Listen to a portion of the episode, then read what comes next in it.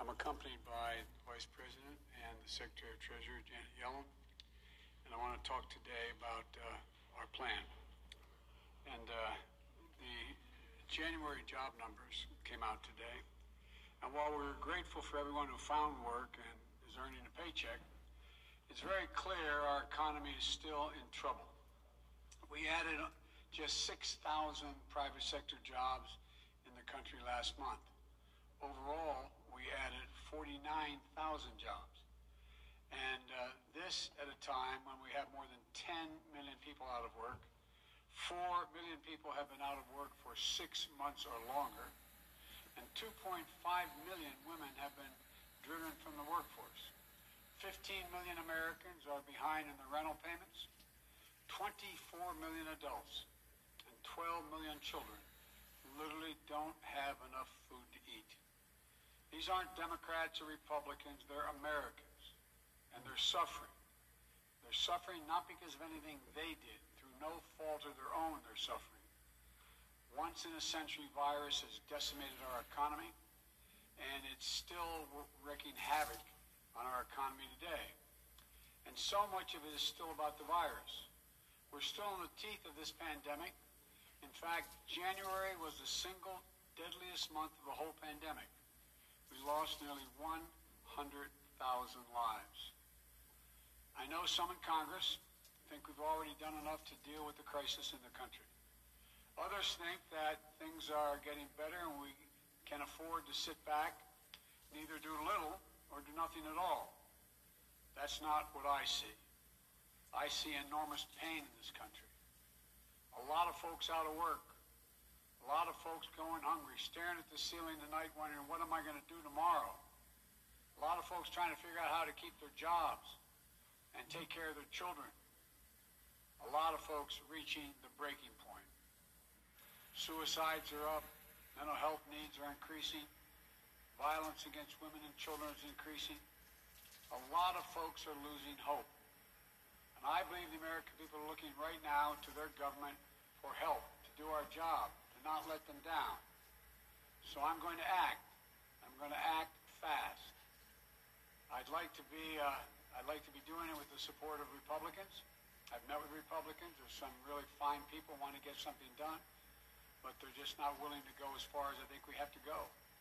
I've told both Republicans and Democrats that's my preference to work together. But if I have to choose between getting help right now to Americans who are hurting so badly and getting bogged down in a lengthy negotiation, or compromising on a bill that's that, that, that's up to the crisis, that's an easy choice. I'm going to help the American people hurting now. That's why I'm so grateful to the House and the Senate for moving so fast on the American Rescue Plan. Here's what's in that plan. First, it puts $160 billion into our national COVID-19 strategy, which includes more money for manufacturing, distribution, and setting up of vaccine sites. Everything is needed to get the vaccines into people's arms. There's simply nothing more important than us getting the resources we need to vaccinate the people in this country as soon, as quickly as possible. So job number one of the American Rescue Plan is vaccines. Vaccines. The second, the American Rescue Plan is going to keep the commitment of $2,000. 600 has already gone out. $1,400 checks to people who need it. This is money directly in people's pockets. They need it. We need to target that money so folks making $300,000 don't get any windfall. But if you're two, if you're two, uh, uh, if you're a family that's a two uh, wage earner, each of the parents, one making 30 grand, one making 40 or 50, maybe that's a little more than, well, yeah, they need the money, and they're going to get it. And here's what I won't do. I'm not cutting the size of the checks. They're going to be $1,400, period. That's what the American people were promised. Very quickly, here's the rest of my plan. It has money for food and nutrition so that folks don't go hung- hungry. I think our Republican friends are going to support that. It extends unemployment insurance, which is going to run out on March 13th of this year to the end of September of this year because there's still going to be we're still going to have high unemployment.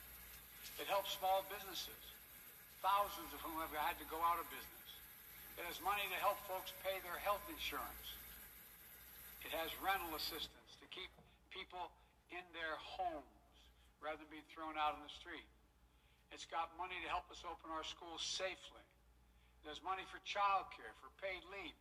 It gets needed resources of state and local governments to prevent layoffs of essential personnel, firefighters, hmm. nurses, folks who are school teachers, sanitation workers.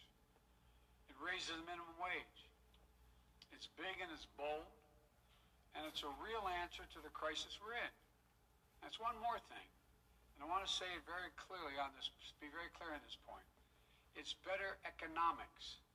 It not only addresses the immediate crisis we're in, it's better for the long-term economic health of our nation and our competitiveness. My plan creates more jobs, creates more economic growth, and does more to make us competitive with the rest of the world than any other plan. Don't take my word for it. Just look at what leading economists across the nation have said and in the world and, and across the and across the ocean have said. Wall Street investment firm Moody says if we pass the American Rescue Plan, it will lead to 4 million more jobs than otherwise would be created. The nonpartisan Brookings Institution has looked at the Rescue American Rescue Plan and said the GDP the, of, will reach pre-pandemic projections by 2021, meaning we'll have recovered by on of 2021. Much sooner, by the way, than if we do nothing. Look, just this week, the Congressional Budget Office projected that if we don't take action, it would take until the year 2025 to return to full employment. There's also a growing chorus of top economists, right, center, left, that say we should be less focused on the deficit and more focused on the investments we make and can make now in jobs, keeping families out of poverty, preventing long-term economic damage to our nation. The simple truth is, if we make these investments now, with interest rates at historic lows, we'll generate more growth, higher incomes, a stronger economy, and our nation's finances will be in a stronger position as well. And the payoff won't just be in jobs, but in our global competitiveness as well because we'll be regaining our economic strength faster. So, the way I see it, the biggest risk is not going too big. If we go, it's if we go too small. We've been here before. When this nation hit the Great Recession that Barack and I inherited in 2009, I was asked to lead the effort on the Economic Recovery Act to get it passed. It was a big recovery package, roughly $800 billion. I did everything I could to get it passed, including getting three Republicans to change their votes and vote for it. But it wasn't enough. It wasn't quite big enough. It stemmed the crisis, but the recovery could have been faster and even bigger. Today, we need an answer that meets the challenge of this crisis, not one that falls short. And that's the issue facing the country right now. What Republicans have proposed is either to do nothing or not enough. All of a sudden, many of them have rediscovered fiscal restraint and the concern for the deficits. But don't kid yourself. This approach will come with a cost. More pain for more people for longer than has to be. Secretary Yellen talks about the scarring effect that comes with prolonged economic pain. We see that scarring effect in economic data, but more important, we can see it in the lives of people living with long-term unemployment, living in hunger, at wits' end over how to keep their jobs, take care of their kids. And then she talks about the need to alleviate long-term suffering in the economy. We can do that. We don't have to wait until 2025 to get back to full employment, which will be the case if we don't do this. Again, independent analysis from places like Moody's on Wall Street Brookings Institution, the American Rescue Plan could achieve that by the beginning, full employment by the beginning of next year. So to me, This is, this is what this moment comes down to. Are we going to pass a big enough package to vaccinate people, to get people back to work, to alleviate the suffering in this country this year? That's what I want to do. Or are we going to say to millions of Americans are out of work, many of whom have been out of work for six months or longer, who've been scarred by this economic and public health crisis, don't worry, hang on, things are going to get better. We're going to go smaller, so it's just going to take us a lot longer. Like until 2025. That's the Republican answer right now. I can't in good conscience do that. Too many people in the nation have already suffered for too long through this pandemic and economic crisis.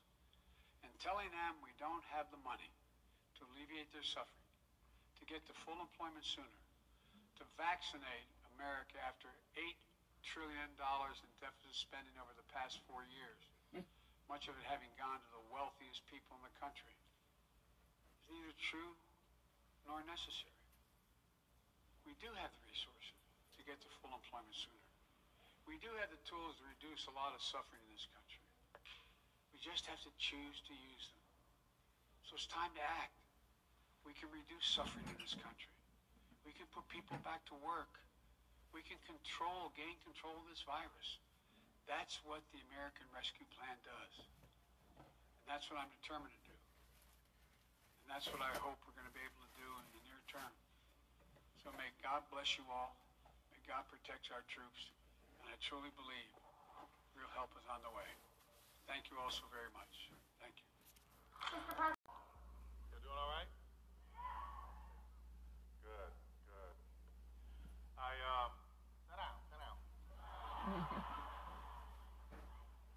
I want to take a moment to say thank you to the President and to the committee for having me here. Roland, thanks for calling, asking me to be here. Um, I got to say, all right, turn your phone off. Whose phone did it ring? I, I want you to know that I am uh, an introvert, so I don't do a lot of these. But but when he told me that it was the National Association of Black Journalists, I said I had to be here. For number one, you know, this country, free press is under attack, and I just can only imagine what black people who are in the free press are dealing with inside of this attack. So I wanted to come here to encourage you, to inspire you, to say thank you. You matter. What you're doing is important, and keep going. Keep going. Keep going. Now, me, me being an introvert, sometimes people think I'm weird. They think I'm so private. It's just that I'm a loner. I've got nothing to hide. I just like being alone. I like spending time alone. I want to be around a place where there are more trees than people. I don't like a whole lot of noise, even though that's hard when you have an almost four-year-old, but I'm dealing with it. I don't talk a lot unless I feel like I have something to say, and today I feel like I have something to say, so that's why I'm glad to be here. Um, I want you to understand something. You know, I, I see Chance the Rapper here, and, and, and I'm really excited because I'm a huge fan. But, you know, when you start talking about a master class, you have to talk about all the things that you have done and how you've done it, what you've done. And, you know, I've been in this business for 25 years, and the difficult thing for me is to go around saying what, I, what I've done. Now, I, listen, I love these hip-hop artists. Man, I love y'all. You don't do this as much as others do. They're like, you know, I be getting to the money. Everybody, man, hey, hey, you know. They can, they can brag, they can boast, they just talk about, yeah, I dropped the top off the Maybach. I dropped the top off the Maybach. I'm not about to cut a hole in a $400,000 car. I just, but I respect these guys because they have this vibrato. They can say what's on their mind. They can tell you, yeah, I did this and I'm proud of it. For me, it's a little bit, it's a little bit different. I'm grateful to God for everything He's done, but being an introvert, but being an introvert, I'm uncomfortable with talking about what I've managed truly, it has been incredible. It has been something that a lot of people have wanted to do, but for some reason, it fell on me to do. It's been tough. It's been a burden. It's been hard. But more than anything, I don't regret it. I'm going to keep going. I'm going to keep climbing. I'm going to keep believing for more from God. So before I show you this video that I put together, so I don't have to talk about myself, I showed you a video for a little bit. But but before I do that, I want to tell you I've been on vacation and I started. I just literally got off the plane on Monday from a 24,000 mile trip around the world. I was on a spiritual vacation because I started to feel a little bit of unappreciated and taken for granted, and it's a horrible feeling. So I just went to spend some time with God, and I ended up in uh, Australia at the Hillsong Church Conference, and I ended in Greece chasing, tracing the steps of the Apostle Paul. So if this thing, this speech takes you to church, I just need the believers to go with me.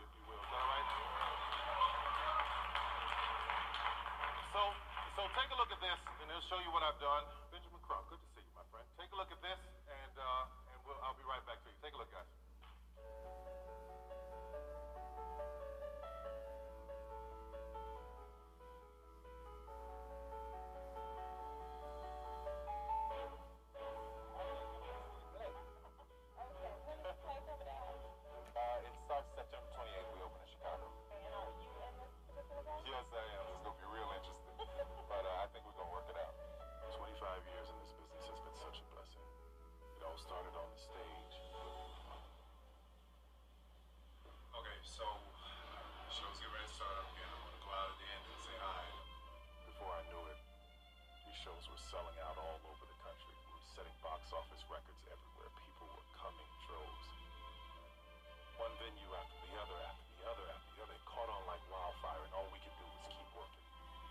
was miraculous.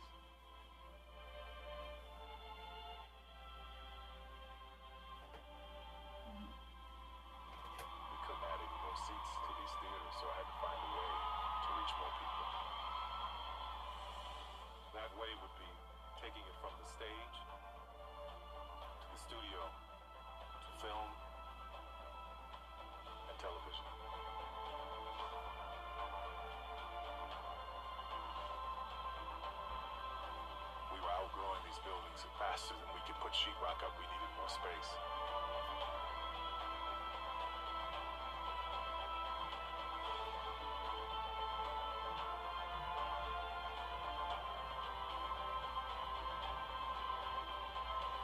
This is what happens when you dream, when you believe, when you have faith, when you pray, and when you work your ass off. So I just finished taping House of Payne.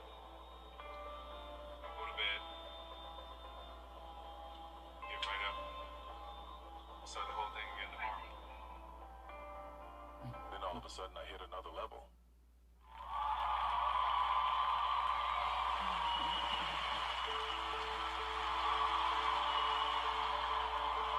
My first guest is one of the most influential and prolific entertainers on the planet. He's an actor, a writer, director, producer, I'm going to say it, entertainment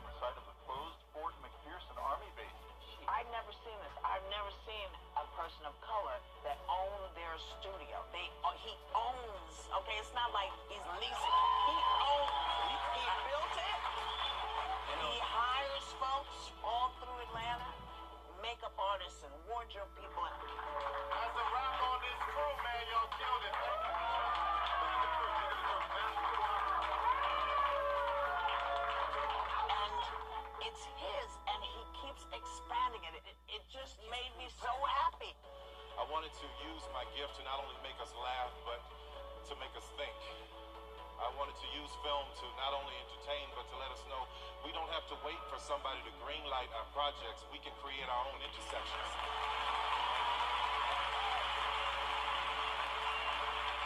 I wanted to use my television show to not only make us laugh, but to show us that we don't just have to act in the sitcom, we can own the show and the network.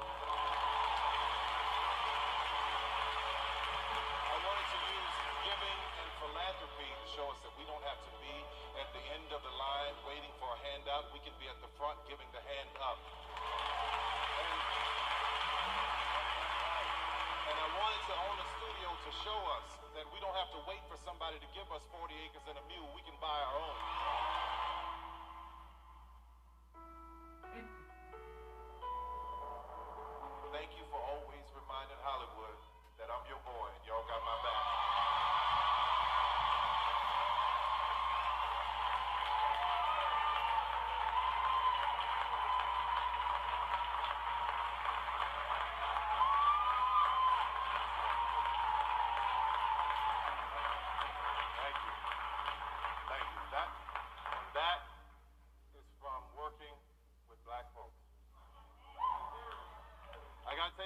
started for me when I was uh, very, very young. My father was a subcontractor, and he, the man had an incredible work ethic. I talk a lot about it, but he had an incredible work ethic. And he would build these houses.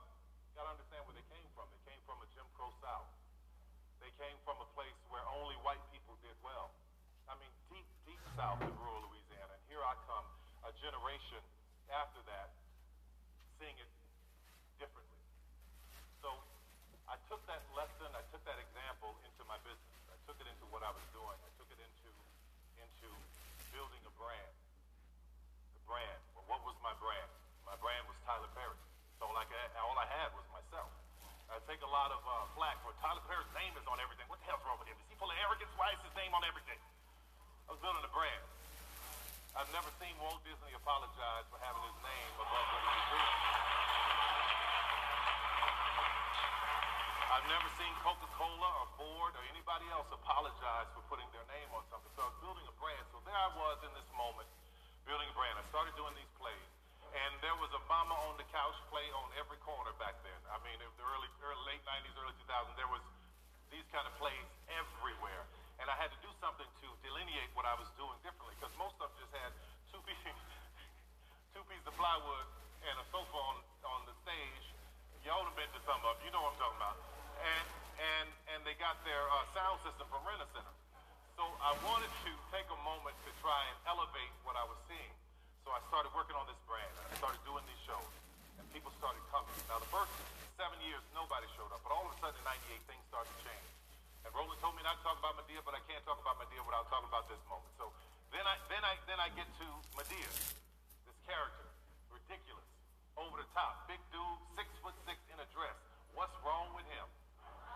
I heard it all.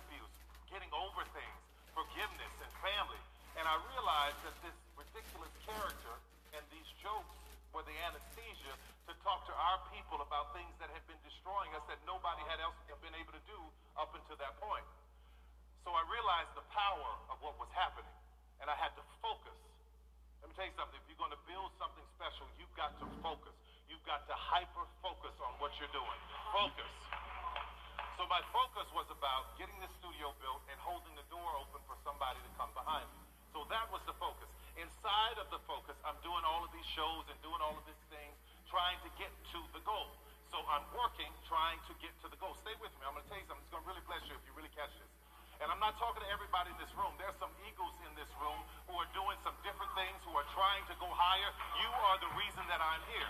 Now, God bless the rest of you. I get it. I get it. I understand it. But I, if you're an eagle in this room and you are listening to what I'm saying, I promise you, if you take this advice, it will take you to the next level. Just stay with me for just a second. So there I am, focusing on what's happening in my life, focusing on the work. Madea, hello, how are you doing? Silly, but funny. But messages that people were getting. And I started getting, this is before Twitter, Facebook, Instagram, before all of that stuff. God, I miss those days. But this is when I would just get letters from people. I got a letter from a woman who said, you did in two hours what my family has been trying to do for 12 years. My sister is leaving an abusive relationship she, because she saw Diary of a Mad Black Woman. I got another letter that I never forgot, sent chills up my spine. Even to talk about it sent chills. There was a woman who had got, gathered her children and brought them to a hotel, and she said, I was going to commit suicide. And I asked my kids, what, what do they want to do? Anything they wanted to do that day, we were going to do. They said, we want to see a Tyler Perry play. They, she went and found a bootleg and watched it with them in the hotel. Was laughing so much. She said, after I watched it, I felt like I had hope and I no longer wanted to kill myself. So, so I realized the power in what was happening. I was talking to blue collar people, people like my mother and daddy and my, and my uncle with, his ashy kneecaps. My mother, my father had a, yeah, my father had a third grade education. My mother was taking care of kids at a Jewish community center. These were regular, good old folks who could not get in the Range Rover and go and get therapy for what was happening inside of their lives. But for some reason, God had blessed me with a way to make them laugh and give them a message to make them think, and at the same time, give them hope. I was focused. I was focused. There I was,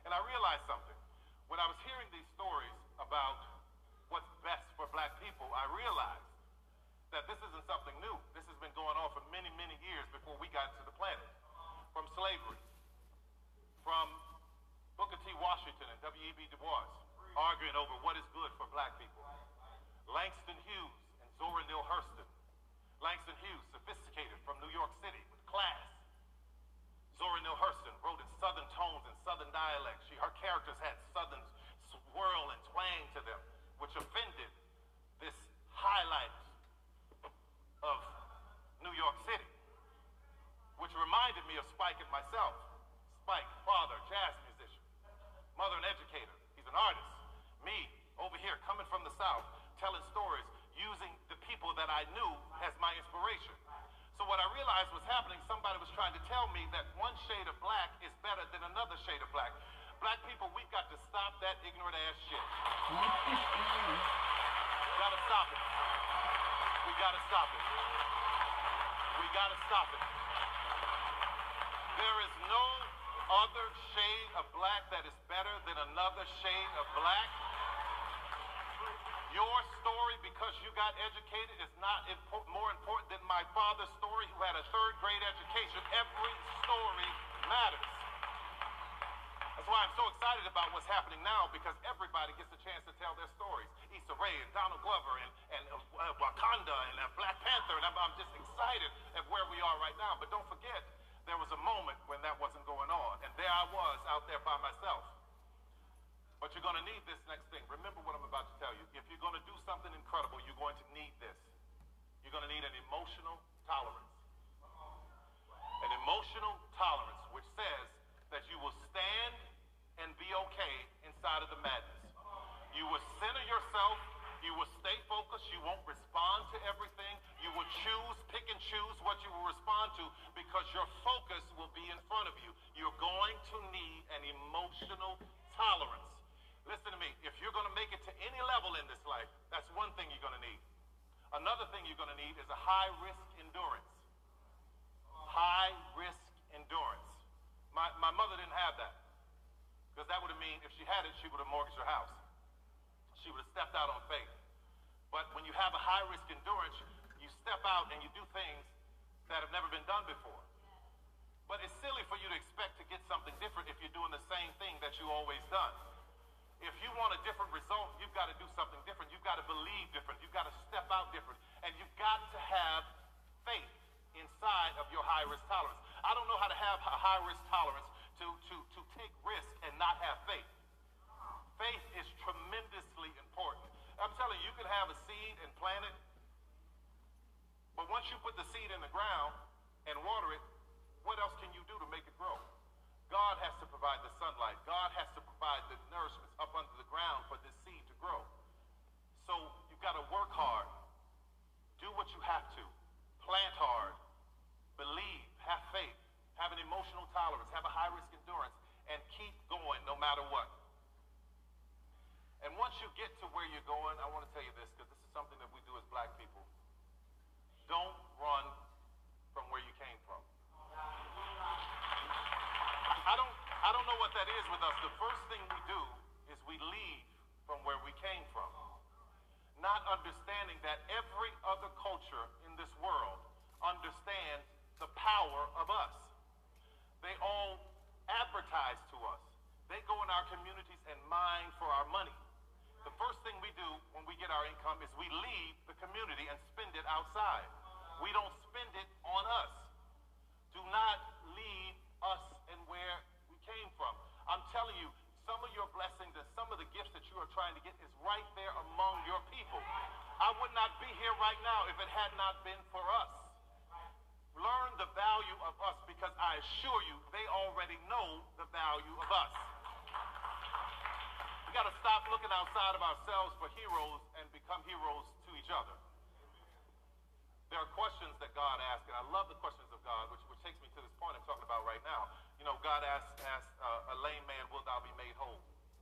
He asked Ezekiel, Can these bones live? He asked, he asked, um, he asked Abraham, Is there anything too hard for God? But the thing that he asked Moses is the one I want to bring to your attention. He said, Moses, what is that that you have in your hand? We as black people have so much in our hands, but we don't use it. We don't use it. We are more powerful than this. We are smarter than this. We are more, more astute than where we are right now. The reason why you don't want to leave us in our community is because when I built all of these buildings that you saw in the video, every one of them, every one of them that was built, they were all built in our neighborhood, black neighborhoods, where there were poor people. Even the studio. When the, when the army base left that studio, it, it decimated the entire area because it was the lifeblood there. Me coming back in there, 89,000 cars have come through the gate since I opened it. So I'm bringing life back into it. But why is that important? In 2012, when Barack Obama was running for re-election, he called me up. He said, "I'm going to come down to the studio and do a fundraiser." I was like, "Oh my God! Don't you miss him?" oh my God! We come to the studio. So he comes to the studio. Secret Service is set up. Everybody's there. He's got the barricades along Continental Colony Parkway. I don't know if anybody knows in Atlanta. That's where Greenbrier Mall is. That's the hood. and the presidential motorcade is coming down the street, and you've got little black boys, little black girls waving flags, talking about, I see the president. But this is why it was so important that I was in that neighborhood, because they saw the black president going to the black man's studio, and they realized what I didn't as a little boy. All I saw was my father working for the white man. So the realization that they could have anything they wanted was so important. That's why we've got to build and stay among our own people.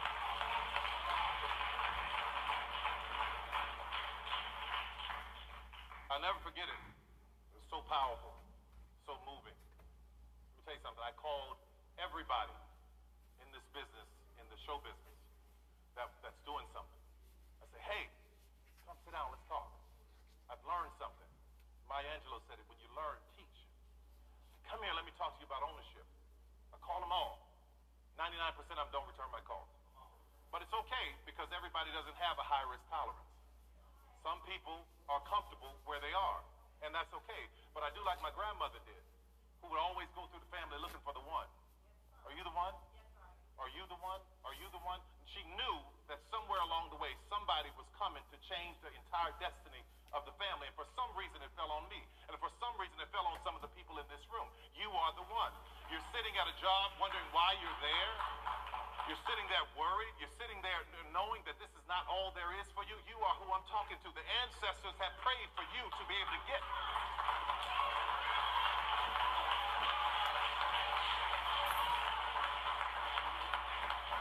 Prayed for you. They called your name for you to be able to do better than what you're doing right now. You have an obligation to not only do it for yourself, but for all the ones who couldn't do it and all the ones who are coming. During this time, when I call them and I say, okay, fine, they don't have the high risk tolerance, it's okay. Back a few months ago, a few years ago, Oscar so white was trending, hashtag Oscar so white, and everybody's calling me, Tyler, you gotta do something. You gotta say something. Only black people love you, you gotta do something about it. I said, guys, you go ahead and do that. Because I respect everybody who's fighting for a seat at the table. But while you're fighting for a seat at the table, I'll be over here building my own.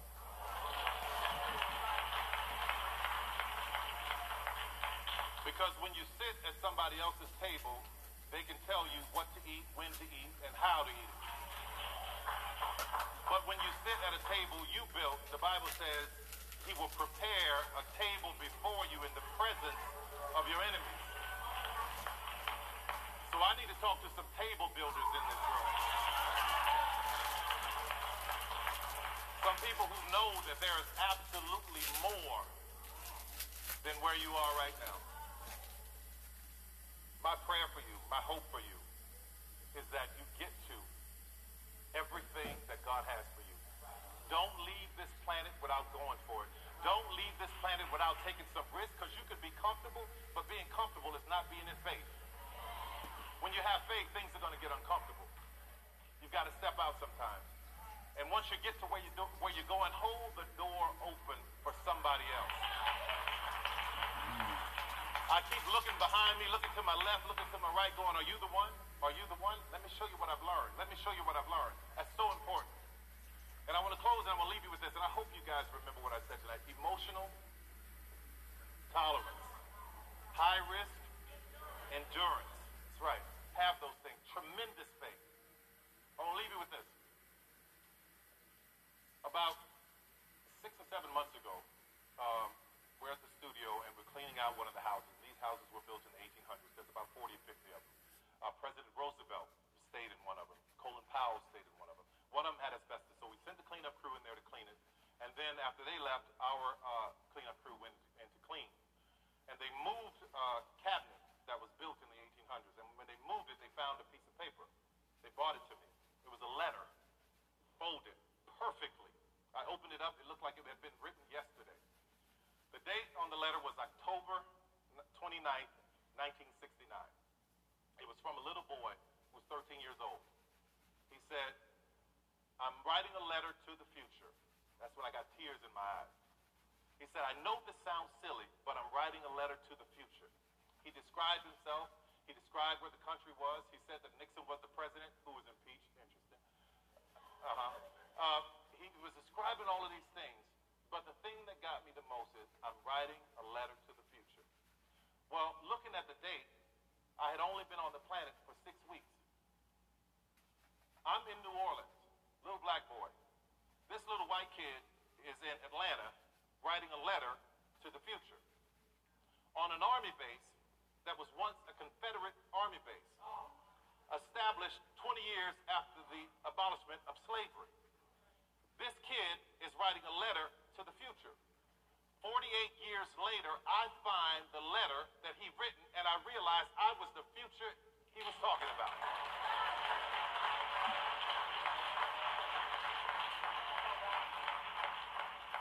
I came here today to be your future, to be your letter, to be just an example of hope. Listen to me. I came from nothing. No one gave me anything. I worked and worked and prayed and worked and prayed some more and worked harder and prayed some more until things started to fall into place. I want you to understand something. My God in heaven, I want you to understand this. If I can't get you to get anything else, I want you to hear this. You can do it. You can do it. I don't know what your do it is, but whatever that is, do it. Do it. There are people whose destiny and fate are tied into you. I remember when, when people couldn't get work. Idris Elba gave him his first movie, Taraji P. Henson. There was no empire at that time. Kerry Washington, there was no scandal. Viola Davis, there was no how to, how to get away with murder. Sofia Vergara, there wasn't Modern Family. All of these shows, they were all coming through the camp because at some point they needed to work. And I was tied into their destiny at some point. Now I'm not responsible for any of their careers. What I'm telling you is that had I not done what I what I was supposed to do, there are so many people who wouldn't have gotten what they were supposed to get. There are people tied into your destiny. Black people, you're special. I love you. I'm excited. Don't stop. Keep going. And thank you for this moment. God bless you.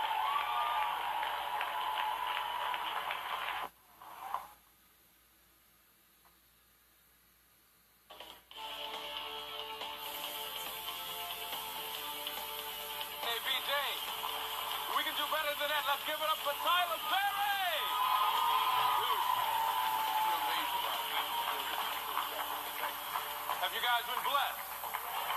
All I gotta say is the doors of the church are now open. Everybody say amen, right? Get the offering first. He said get the offering first. first. Get the offering first. have a seat, Tyler. Thank you so much. You guys have a seat. First of all, we are so I proud like of the you. Pumas, man. Hey, I'm trying. I'm trying to keep it with you. Let me hold something.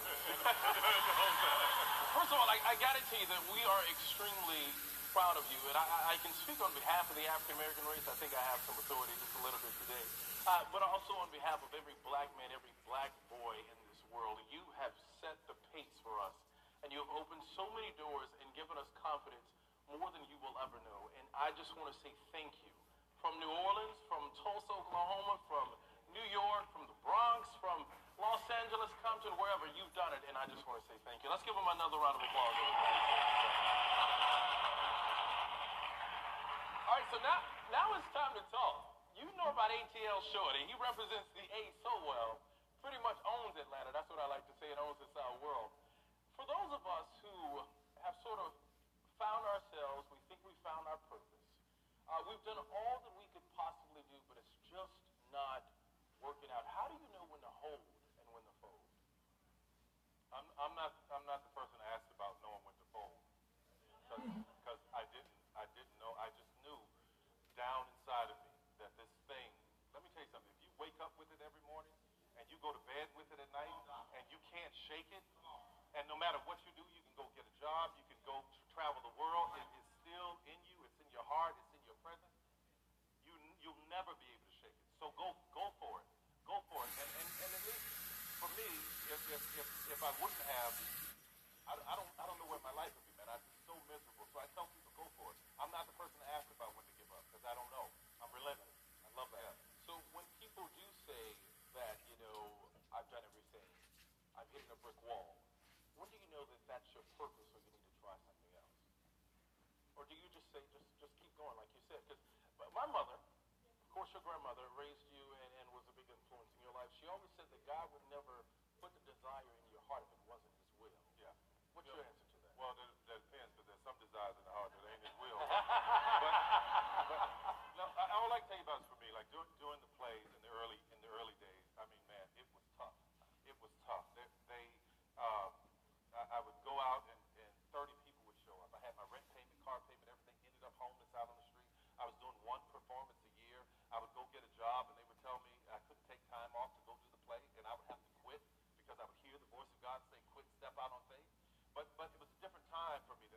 child. I don't know if I could do it if I had a family and a child that I was concerned about. But in that time, it was just me by myself. So if I'm going to seek my card, and so be it, because I, I'm going to see this thing through. And I love to be able to go to God and say, listen, I did everything I could. Now, where are you? When you lay that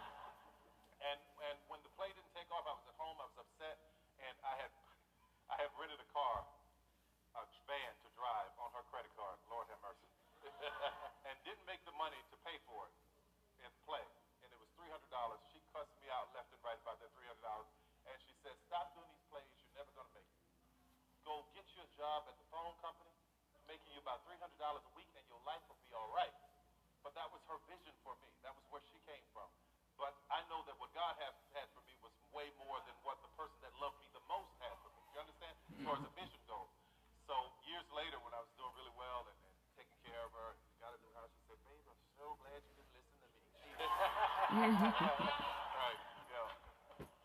so how do you be true to yourself when it comes to branding and sort of not being concerned about people who may call a sellout number one. Complete and utter focus. And realize the purpose of what you're doing. If what you're doing is helping and uplifting and motivating, and you see the purpose and you're clear about it, then, then you have to drown out the noise. That's that emotional tolerance I talking about. You've got to drown out the noise to be able to go for what you're doing. Because if start to get swayed by people's thoughts and opinions and what they think and what they say, then you're going to end up in another direction. It's like the wind. It's a boat without a rudder or a sail. If you're trying to get to a, a uh, destination, you can't get there unless you have the right sail and the rudder. So when the wind blows, you can stay on course. Otherwise, otherwise they're going to blow you every way that, that they want you to go. So what about people uh, in your corner? You didn't get here alone. You got No, here with the help of so many people. Right. How do you know how to sort of rid out the good versus the bad? Well, I, you know, it's not even good as bad as much as it is just people that are there for a season. Some, some people come in your life, I say this in my book, some people come in your life for a season, and you have to understand that. I think we get in trouble when we try to take people to levels that they are not ready for. They were only supposed to be with you for a moment to help you at this level of your career, and now it's time to graduate to the next level. preach, man. No, no, really. It's time to graduate to the next level, but we feel so much loyalty and so much of a them because they came along with me. But if you drag them up to that altitude, if I don't know if you know anything about altitude sickness, but people who can't breathe in certain areas will die. So you can't pull people up to another level that they're not ready to go. And and listen to me, I've had to make some really hard choices with some really good people that I cared a great deal about, but I knew that they couldn't take me where I needed to be. And does that include family? Oh, for sure. For shit. listen, listen to me. I, I love my family, but everybody has to go get a job. I, I am not the sole support. You are not going to count on me for everything. I'm not going to do everything for you. And I refuse. And, my, and I, I have family members. I said, listen, if you don't go to work, I'm, I'm cutting you off. I'm not giving you anything because I am not welfare. I'm not the government. I, and if I got to work and get up every day and go do what I have to do, then you have to do the same thing too, mm-hmm. right? right. And, and, and yes, and it's the same way with family, man. Some family members, you can't choose your family. You can love them, but you can love them from a distance too. And there are a lot of my family members that I've had to learn to love from distance. They call me, I'm like, yeah, I'm here. You need something, let me know. But I can't have you in my life because you're toxic. You're poisonous. And there's nothing wrong with it. People's like, what's wrong with you? You're getting away from your family. The hell with you. I'm happy. I'm happy. I'm not going to do that. Not going to do that. So tell me this: How do you handle criticism? Of course, we have naysayers, those who don't believe in you. Somebody's always got something to say. How do you handle criticism? Look, look for truth in what they say. Look for truth. And that's the problem with our president. He can't, he can't look for truth in criticism. Look for truth in what they say. If somebody's criticizing you and you, you see it, it's, and, and listen, don't be afraid to ask yourself, is that true? Like when people say about Tyler, your shows are simple. They're simple. These plots are simple. They're so simple. I'm like, yes, I know they're simple. You know why they're simple? Because when I was on tour, I would ask, who's the oldest person in the audience? Somebody in the balcony would say, I'm here with my grandmother. She's 85 years old. I say, who's the youngest? Somebody said, my daughter's here. She's two. I was speaking across generations. I was speaking across class. So what I had to do was very simple message and a simple plot and a simple twist. There are other people doing more complicated things, and that's great. I was building a brand and focusing on my people, so I was writing in a way that they understood. So when they say it's simple, that's true, right? But do you want to know why it's simple? Do you understand? So look for truth in it. It's like eating a steak. Eat the meat, leave the bone. Whatever's, whatever's vitriolic and negative and, and uh, horrible,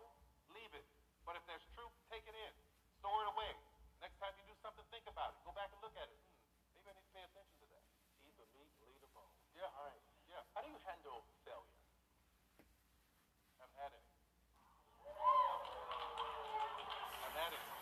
I think, and, and listen, that's not bragging. I'm telling you the truth. The first show, when it didn't take off, I was devastated, broke, hungry, homeless. People would think that's a failure, but it was a setup for the next thing. And everything that I thought was there to, to make me fail and destroy me was something that made me stronger and better. So failure is a prism. It's how you look at it. So if you look at it as failure as something that broke you down and destroyed you, or if you look at it as something that became a stepping stone or a block to the next level, then then you haven't had any either. Understand? Yeah, I understand. What about balance? He's schooling the hell out of me, isn't he? Hey, I'm just listening. Hey, you answer the question. You answer the question. What about balance when it comes to making money, keeping your money, and making your money work for you? Well, first of all, you have to respect what it is. You have to respect money for what it is. And I've always reinvested in myself, even when people wouldn't. This is the high risk tolerance I was talking about. If I made a bunch of money, I would put it back into myself. Even when we started doing the plays, if we didn't make money, I'd tell the promoter, keep it. Keep it. Just as long as I can pay my rent, we'll go on and do the next show. No, you keep the money. We'll do it until I started to make it. If, if you're going to make money your sole respect, you're going to be in trouble. So, and, and you you have to respect it, and you have to put yourself around people who, who know what you don't. When I started to make a lot of money, I knew that my sister couldn't keep doing my taxes. I mean, my sister who didn't have an accounting degree, she just read questions and read, read a book and went to H&R Block and asked them questions. I mean, so as you elevate and as you grow, you have to find yourself, you have to find yourself, that's what I mean, going to the next level with people. And I'm not afraid to say what I don't know. I'll be in a boardroom with people sitting around, talking to them, having all kinds of conversations. And if I don't know something, I say, excuse me, you need to explain that to me. And I don't care if they think I'm stupid. But because I'm gonna know what you mean after it's all done. You understand? I understand. Yeah, so so so another thing that's important about money, because I look at some of these kids, man, they they slinging and flossing and they ain't got no health insurance. You you gotta you, you, you have to know how much money is and what it's worth. I, I, I see people who've had tons of money and go broke because they don't know the worth and the value of it. And they're doing all kinds of crazy things with it on Instagram and making it rain and all this other stuff. And, and but what they don't realize is the people that is in control of their money is watching them too. And they're going, well, hell, you out there spending money like that, you won't notice if I put about two, three hundred in my pocket. so, so it's whatever put out there about how you feel about money is what is going to happen. All right, two final questions. Uh, you're so real. How do you stay humble? What keeps you humble? That for me is God. Knowing that I could not have done this. I look at that tape, man, I get so emotional because I'm like, I could not have done this. All I did was work really, really hard and believe, right? So how can you be arrogant, cocky, when you know that you didn't do it? When you know when you know that God did it and the Lord give it, He can take it away tomorrow. How can you be arrogant inside of that? You know. So I'm humbled by it and I'm grateful for it. I'm, I, man, I tell you, I'm grateful. And how has fatherhood impacted your brain? Yeah, this kid, man, this kid. I, I've, I- I've never known love like this in my entire life. And I mean, this, and and and he looks so much like me. That when I know you guys never seen a picture of him, that's, but that's on purpose. Um, but but I but when I'm talking to him, I'm healing myself as a little boy. When I grab him, I say I love you. I'm telling the little boy that I was I love you. He we were we were just on vacation. He and he would he said, Papa, look, and he'll run, he'll dive in the pool. Something like I'm something I'm still still scared to do. But and he'll come up and he'll look for approval from me, and I make sure I'm light up so that he knows that his father sees him. To see him, I was a kid who was never seen. So to see him and to know that he's loved is so important. So he, he's, he's incredible, man. He's been a miracle in my life. I'm grateful for him every day. All right, now, yeah, let's give him a round of Feel like applause. now it is almost four, almost four. So, tell us this. What projects are you working on? Because I'm ready for the TP plug, of course. I know you got a movie coming out in November. You ready for what? Tyler Perry, the TP plug. That's what I call it. The what? The TP plug. Tyler Perry. The TP plug? TP plug, I don't know what that means. Explain that to me. Am I, Tyler it- Perry, I want you to plug. I want you to tell Okay, us about plug. your projects that you Okay. have coming up. Oh, you want me to plug it? I get it. Okay, thank you. Let, let- let me tell you something. See, we had a good moment back behind the stage. I knew he was going to find a way to get me, Tyler. Yeah, it's all Tyler. Okay. what you want to call it? I, I, uh, you know, right now, uh, there's nobody's fool but Tiffany Haddish is coming out. And, uh, and Whoopi's in it, right? Whoop, listen, Whoopi Goldberg, there's a special cameo in it that's a really, really amazing bride. Tika Sumpter, Mari Hardwick. And it's a rated R movie, very different for me because I let Tiffany just go off. It's extremely funny. Is this your uh, first rated R? Your first rated R movie? No, Acrimony was a rated R movie. Okay. So the second, so, so the second one. But, but, uh, but uh, what I'm excited about is, is that where I am in life right now, 48 to be 49 this year, going into 50, and as I said, holding the door open for somebody else. That's what I'm excited about now. I'm excited about all of these people coming up, and if I could just get a few of them to get together, like Oprah and I came together, if I can get a few of them to get together to, to start to work as one unit, like, uh, like they've done so much in Hollywood, it would change the game. So my hope and purpose is that I'm able to do that. And I'm glad to say that uh, of your closest friends, Oprah and Gayle, they work for CBS News. So we welcome you too if you want to do something with us. CBS? CBS, yes, we are in the house. Thank Let's give Tyler. Perry another round of applause if we can.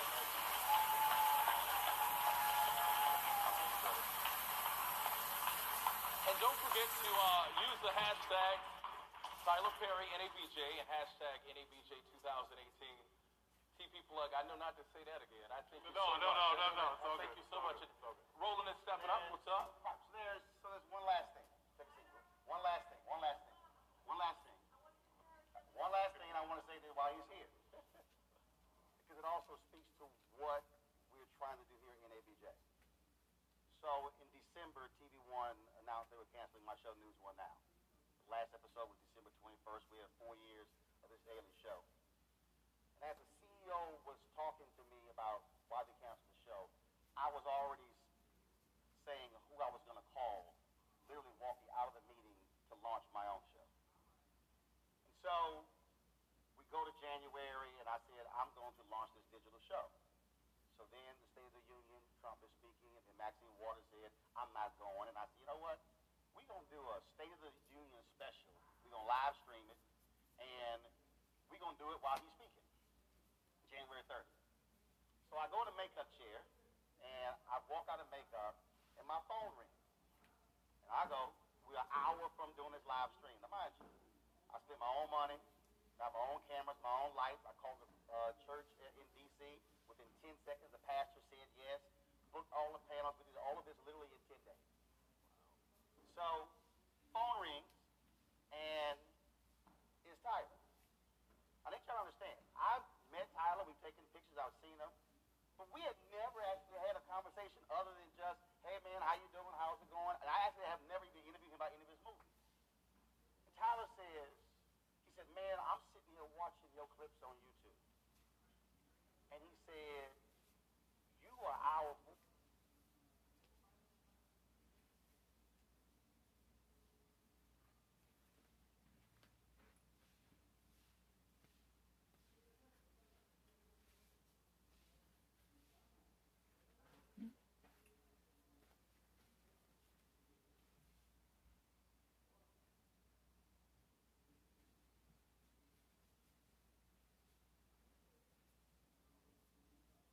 working on something. And I said, Tyler, as a matter of fact, I have an idea that I'm working on. And he then began to encourage me about it. And he said, I'm working on this, I'm working on that. He said, here's my number, lock me in. I've got your number. And again, I don't know how Tyler got my number. Because we never exchanged numbers. That was January 30th. Then I get asked to rejoin the board as Vice President Digital. It's March 24th when I'm sitting in the board meeting when I. The point of all of this is that we're also that he's doing, he's called to encourage me to continue to do what I do.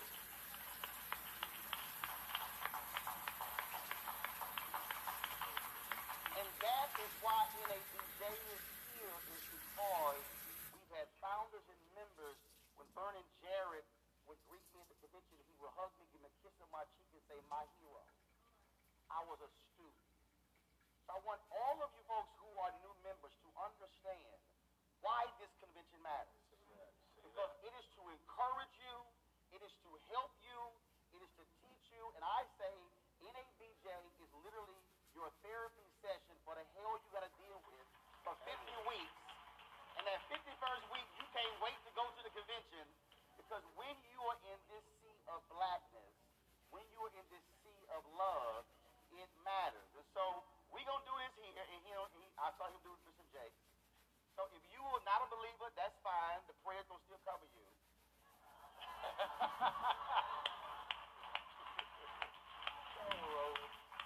But we gonna close this out, and I want Tyler to pray over this audience to close this out.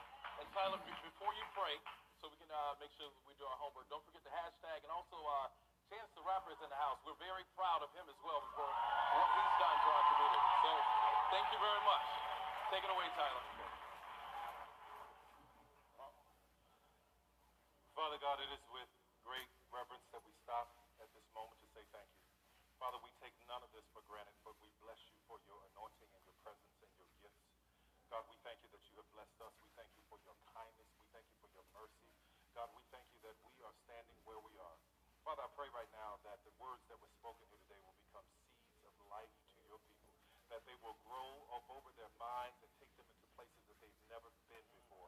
I pray that the Holy Ghost will continue to comfort and lead us throughout these dark days, God. We know that you are always a spot of bright light for us, no matter how dark it is.